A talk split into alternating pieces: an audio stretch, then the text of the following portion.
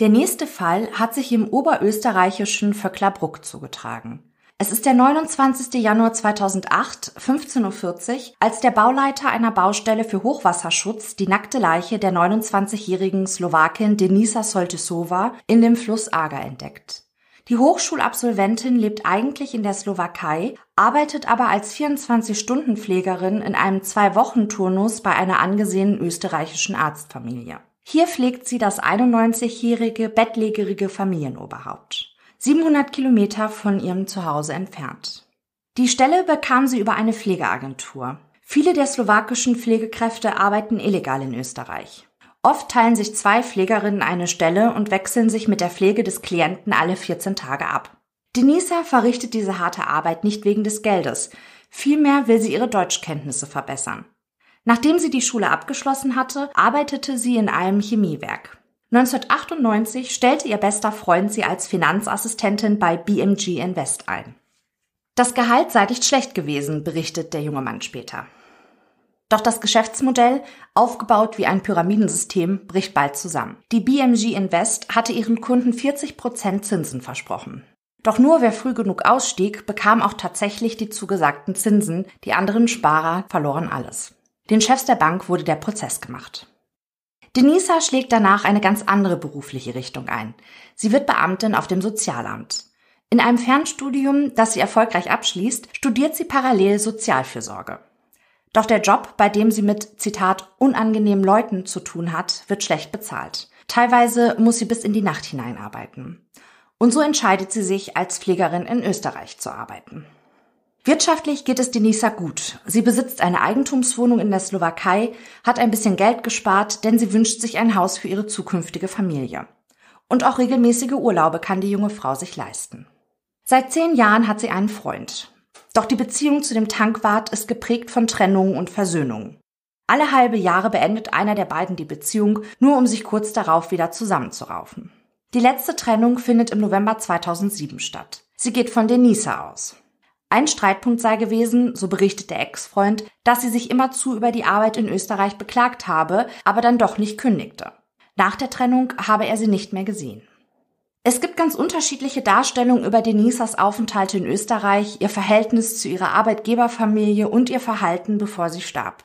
Wenn ihr euch tiefer in den Fall einarbeiten wollt, Martin Leidenfrost hat die Geschehnisse in seinem Buch Die Tote im Fluss, der ungeklärte Fall der Denisa S. aufgearbeitet.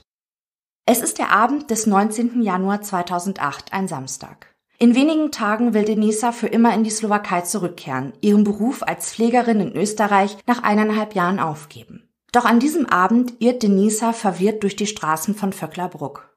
Ohne Schuhe, nur in Unterwäsche. Das Landespolizeikommando Oberösterreich macht am 28. Januar 2008 einen Amtsvermerk. Zitat, die Nachbarsleute gaben übereinstimmend an, dass sie Denisa Soltesova am Samstag, 19.01.2008 gegen 22.45 Uhr in der Straße ihres Arbeitsplatzes gesehen haben. Die Nachbarsleute sind zu diesem Zeitpunkt vom Abendessen nach Hause gekommen und haben ihren Pkw in die Garage gestellt. Zur gleichen Zeit ist Denisa Soltesova lediglich mit einem langärmeligen Unterhemd und mit einem vermutlichen Stringtanga bekleidet, in Klammern barfuß drei Ausrufezeichen, unmittelbar hinter ihnen vorbeigegangen. Auf einen Gruß der Nachbarsfrau hat sie nicht geantwortet, machte einen verstörten Eindruck und ist in Richtung Haus der Familie, bei der sie gearbeitet hat, weitergegangen. Sie ist jedoch nicht in das Haus hineingegangen, sondern vorbei in die nächste Straße. Wohin ihr weiterer Weg geführt hat, können die Nachbarsleute nicht sagen. Sie haben sich zwar über die spärliche Bekleidung von Soltesova gewundert, haben jedoch gedacht, dass sie ohnehin in das Haus der Familie, bei der sie gearbeitet hat, zurückgehen wollte. Daher haben sie Denisa Soltesova auch nicht angehalten bzw. niemanden von dem Vorfall in Kenntnis gesetzt. Tage vor dem Verschwinden von Denisa gab es bereits einen seltsamen Vorfall. Ihre Arbeitgeberin berichtet, dass die junge Frau nach einem Spaziergang mit völlig durchnässter Kleidung nach Hause gekommen sei. Am 21. Januar 2008 erstattet Denisas 85-jährige Arbeitgeberin eine Vermisstenanzeige bei der Polizei. Drei Tage später wird eine Suchaktion unterstützt von fünf Leichen- und Blutspürhunden in der Umgebung des Wohnortes, der angrenzenden Waldstücke und der Flussläufe umliegender Gewässer gestartet. Fünf Tage später wird Denisas nackte Leiche dann in der Arga gefunden. Auf einer Kopfseite sind der jungen Frau die Haare abgeschnitten worden. Ihre Halskette und Ohrringe sind verschwunden und tauchen auch später nicht unter ihren Habseligkeiten auf. Ihre Knie weisen starke Erfrierungen auf. Die Tote muss vor ihrem Ableben stundenlang gekniet haben. Das vermutet zumindest ihre Mutter. Nur fünf Stunden nach dem Fund wird Denisas Leiche zur Beerdigung freigegeben und in die Slowakei überführt. Hinweise für ein Fremdverschulden legen nicht vor, so der Rechtsmediziner Dr. R., der ja auch bereits im Fall von Susi Greiner zuständig war. Vielmehr müsse man davon ausgehen, dass sich die junge Frau suizidiert habe. Und das, obwohl es im Paragraph 128 Absatz 2 der österreichischen Strafprozessordnung heißt, Zitat, eine Obduktion ist zulässig, wenn nicht ausgeschlossen werden kann, dass der Tod einer Person durch eine Straftat verursacht worden ist. Und es gab eigentlich genug Hinweise, die eine Obduktion von Denisas Leiche zumindest gerechtfertigt hätten. Denisas Eltern glauben nicht, dass sich ihre Tochter das Leben nehmen wollte. Sie beauftragen in ihrem Heimatland zwei Rechtsmediziner. Diese sollen die Leiche ihres Kindes obduzieren. Das Ausbleiben von Ermittlungsarbeiten in Österreich wollen sie nicht so hinnehmen. Und die Mediziner machen mehrere Entdeckungen, die gegen einen Freitod der jungen Frau sprechen. Zunächst bemerken sie Hämatome an den Unterarmen und den Innenseiten der Oberschenkel von Denisa. Die Blutergüsse am rechten Oberschenkel weisen eine Besonderheit auf. Sie haben die gleiche Größe und die gleichen Abstände zueinander. So wie die Größe und die Abstände menschlicher Finger. Eine Vergewaltigung schien nicht stattgefunden zu haben, jedoch hatte jemand offensichtlich probiert, Denisas Oberschenkel mit Gewalt auseinanderzudrücken. Die Hämatome sprechen eine klare Sprache, denn diese können nur zu Lebzeiten entstanden sein. Der Verdacht steht im Raum, dass die junge Frau ermordet wurde. Die Rechtsmediziner lassen auch das Blut der jungen Frau untersuchen. Und obwohl Denisa gesund war, finden sie bei der Analyse ihres Blutes zwei Medikamente. Eines gegen Gicht, das andere gegen Diabetes. Werden die Wirkstoffe beider Medikamente miteinander kombiniert, verursachen sie eine dramatische Senkung des Blutzuckerspiegels. In der Slowakei wird regelmäßig über das Schicksal der 29-Jährigen berichtet. In Österreich hingegen interessiert sich niemand mehr dafür, was Denisa passiert sein könnte. Auch die österreichischen Medien nehmen keine Notiz von ihr. Erst als der österreichische Schriftsteller Martin Leidenfrost auf die Geschichte aufmerksam wird und einen Artikel, später dann ein Buch über den Fall veröffentlicht, drängt sich der mysteriöse Tod der jungen Frau endlich in das Bewusstsein der Öffentlichkeit. Der Artikel des Schriftstellers schlägt gar so hohe Wellen, dass die österreichischen Behörden sich gezwungen sehen, den Fall nominell wieder zu eröffnen. Der österreichische Rechtsmediziner Dr. H. wird beauftragt, seine Einschätzung zu den Ergebnissen seiner slowakischen Kollegen abzugeben. Er studiert die Fotos von Denisas Leiche und kommt zu dem Schluss, dass die Verletzungen an Denisas Unterarm und Oberschenkeln ihr möglicherweise, aber nicht eindeutig, durch Gewalteinwirkung vor ihrem Tode zugefügt wurden. Allerdings, so seine Behauptung, sei die Verwesung der Leiche bereits so weit fortgeschritten, dass man keine sichere Aussage treffen könne.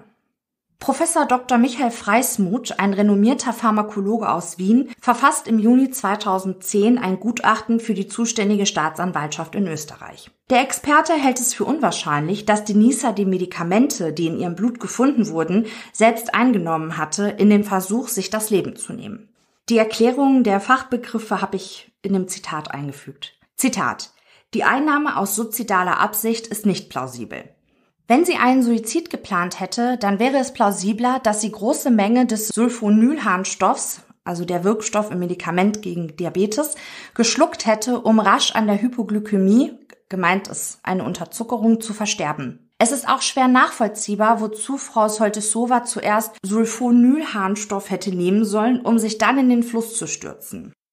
Die Unterzuckerung wäre dafür hinderlich. Sie wäre zu schwach, bewusstseinsgetrübt und motorisch unkoordiniert gewesen, um den circa 1,5 Kilometer langen Weg bis zum Fluss zurückzulegen. Viel plausibler und wahrscheinlicher ist der Umstand, dass Frau Soltesova Glibonurid, der Wirkstoff aus der Gruppe der Sulfonylharnstoffe, und Sulfinpyrazon, der Arzneistoff zur Behandlung von Gicht, von ihr unbemerkt beigebracht worden ist. Vorstellbar wäre zum Beispiel ein Szenario, wo Frau Soltesova zunächst die Kombination von Glibonurid und Sulfinpyrazon in einer geringen Dosis verabreicht wurde, um sie dann durch die einsetzende Unterzuckerung so weit zu beeinträchtigen, dass sie relativ leicht in den Fluss gestoßen werden konnte.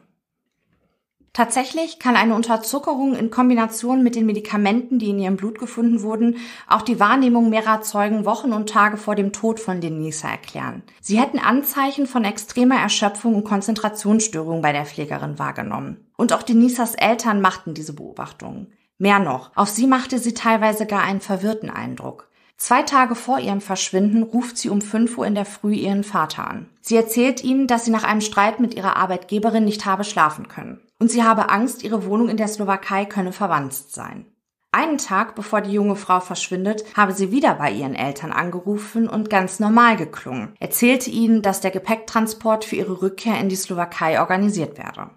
Zu diesem Zeitpunkt haben also bereits drei Wissenschaftler Grund zur Annahme, dass es sich bei dem Tod von Denisa um Mord handeln könnte. Ein vierter Experte war zumindest der Ansicht, dass ein Tötungsdelikt nicht auszuschließen ist. Die Konsequenz aus diesen Erkenntnissen hätte eigentlich sein müssen, dass endlich umfangreiche kriminalistische Ermittlungen veranlasst werden. Doch stattdessen entscheidet sich der Staatsanwalt, den Rechtsmediziner Dr. R. mit der Auswertung des slowakischen Gutachtens zu beauftragen. Seine Auswertung nahm acht Monate in Anspruch. Unter anderem bereitete ihm der slowakische Obduktionsbericht Probleme. Zitat. Insbesondere was die toxikologischen Befunde betrifft, gibt es von meiner Seite noch viele offene Fragen. Vor allem benötige ich Details, welche Untersuchungsmethoden die slowakischen Kollegen angewandt haben. Und es seien, Zitat, diverse Kopien im Akt nur mangelhaft oder gar nicht gekennzeichnet. Dr. R. kommt bei seinem Gutachten letztlich zu dem Schluss, man könne die Defekte an den Unterarmen und den Oberschenkeln von Denisa makroskopisch, also mit dem bloßen Auge, auf keinen Fall von postmortalen Fäulnisveränderungen und Hämolyseflecken, umgangssprachlich auch Kälteflecken genannt, unterscheiden. Und auch zu den festgestellten Medikamenten in Denisas Blut kommt der Rechtsmediziner zu einer Einschätzung.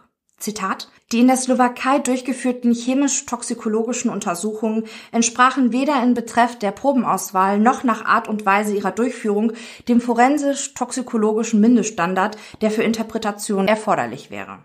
Nach der Erstellung dieses Obergutachtens werden die Ermittlungen in Österreich wieder eingestellt. Die Staatsanwaltschaft schließt ihre Presseerklärung mit dem Satz, Zitat, tatsächlich hat die ursprüngliche Einschätzung der Staatsanwaltschaft Wels und des Gerichtsmedizinischen Instituts Salzburg-Linz Bestätigung erfahren.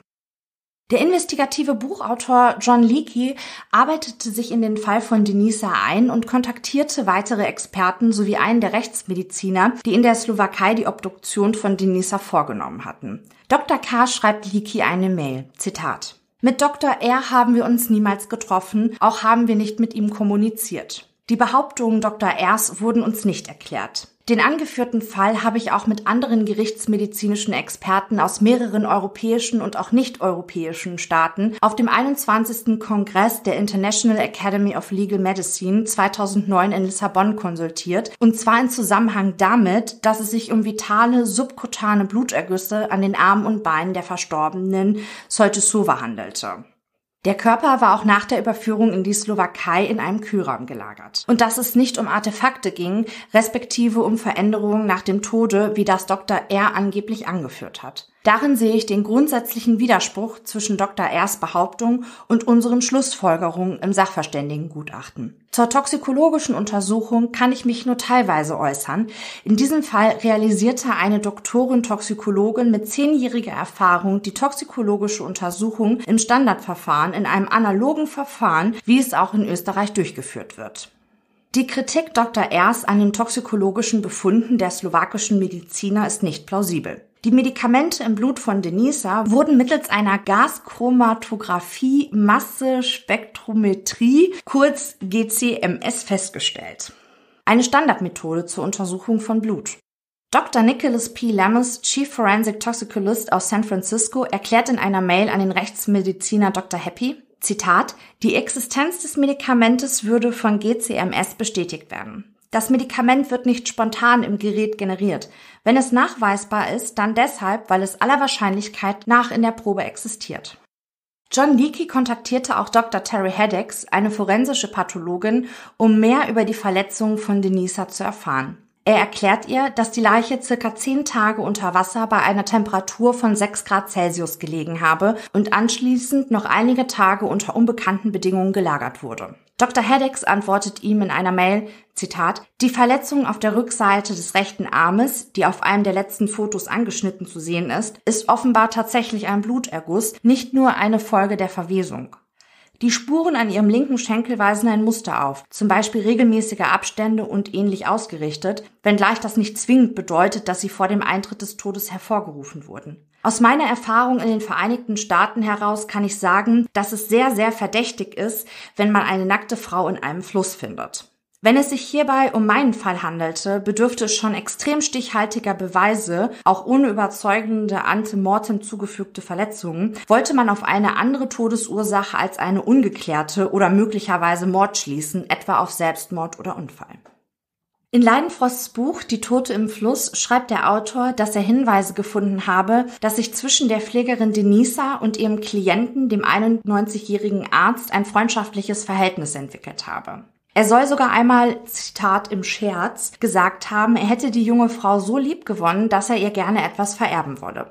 Der Linzer Anwalt von Denisas Eltern forderte, dass der Erbschaftsakt des mittlerweile verstorbenen Arztes überprüft wird, doch die Behörden lehnen sein Ersuchen ab. Für sie ist der Fall abgeschlossen. Völlig unklar bleibt hingegen, warum diese beiden Medikamente im Blut äh, von Denisa gefunden wurden, wie sie überhaupt daran gekommen ist, denn das sind alte Medikamente gewesen, die sind sowohl in der Slowakei als auch in Österreich gar nicht mehr zugelassen. Und sie muss diese Medikamente auch über einen längeren Zeitraum zugefügt bekommen haben oder genommen haben, wie man jetzt möchte, denn sie hatte auch schon Leberschäden gehabt.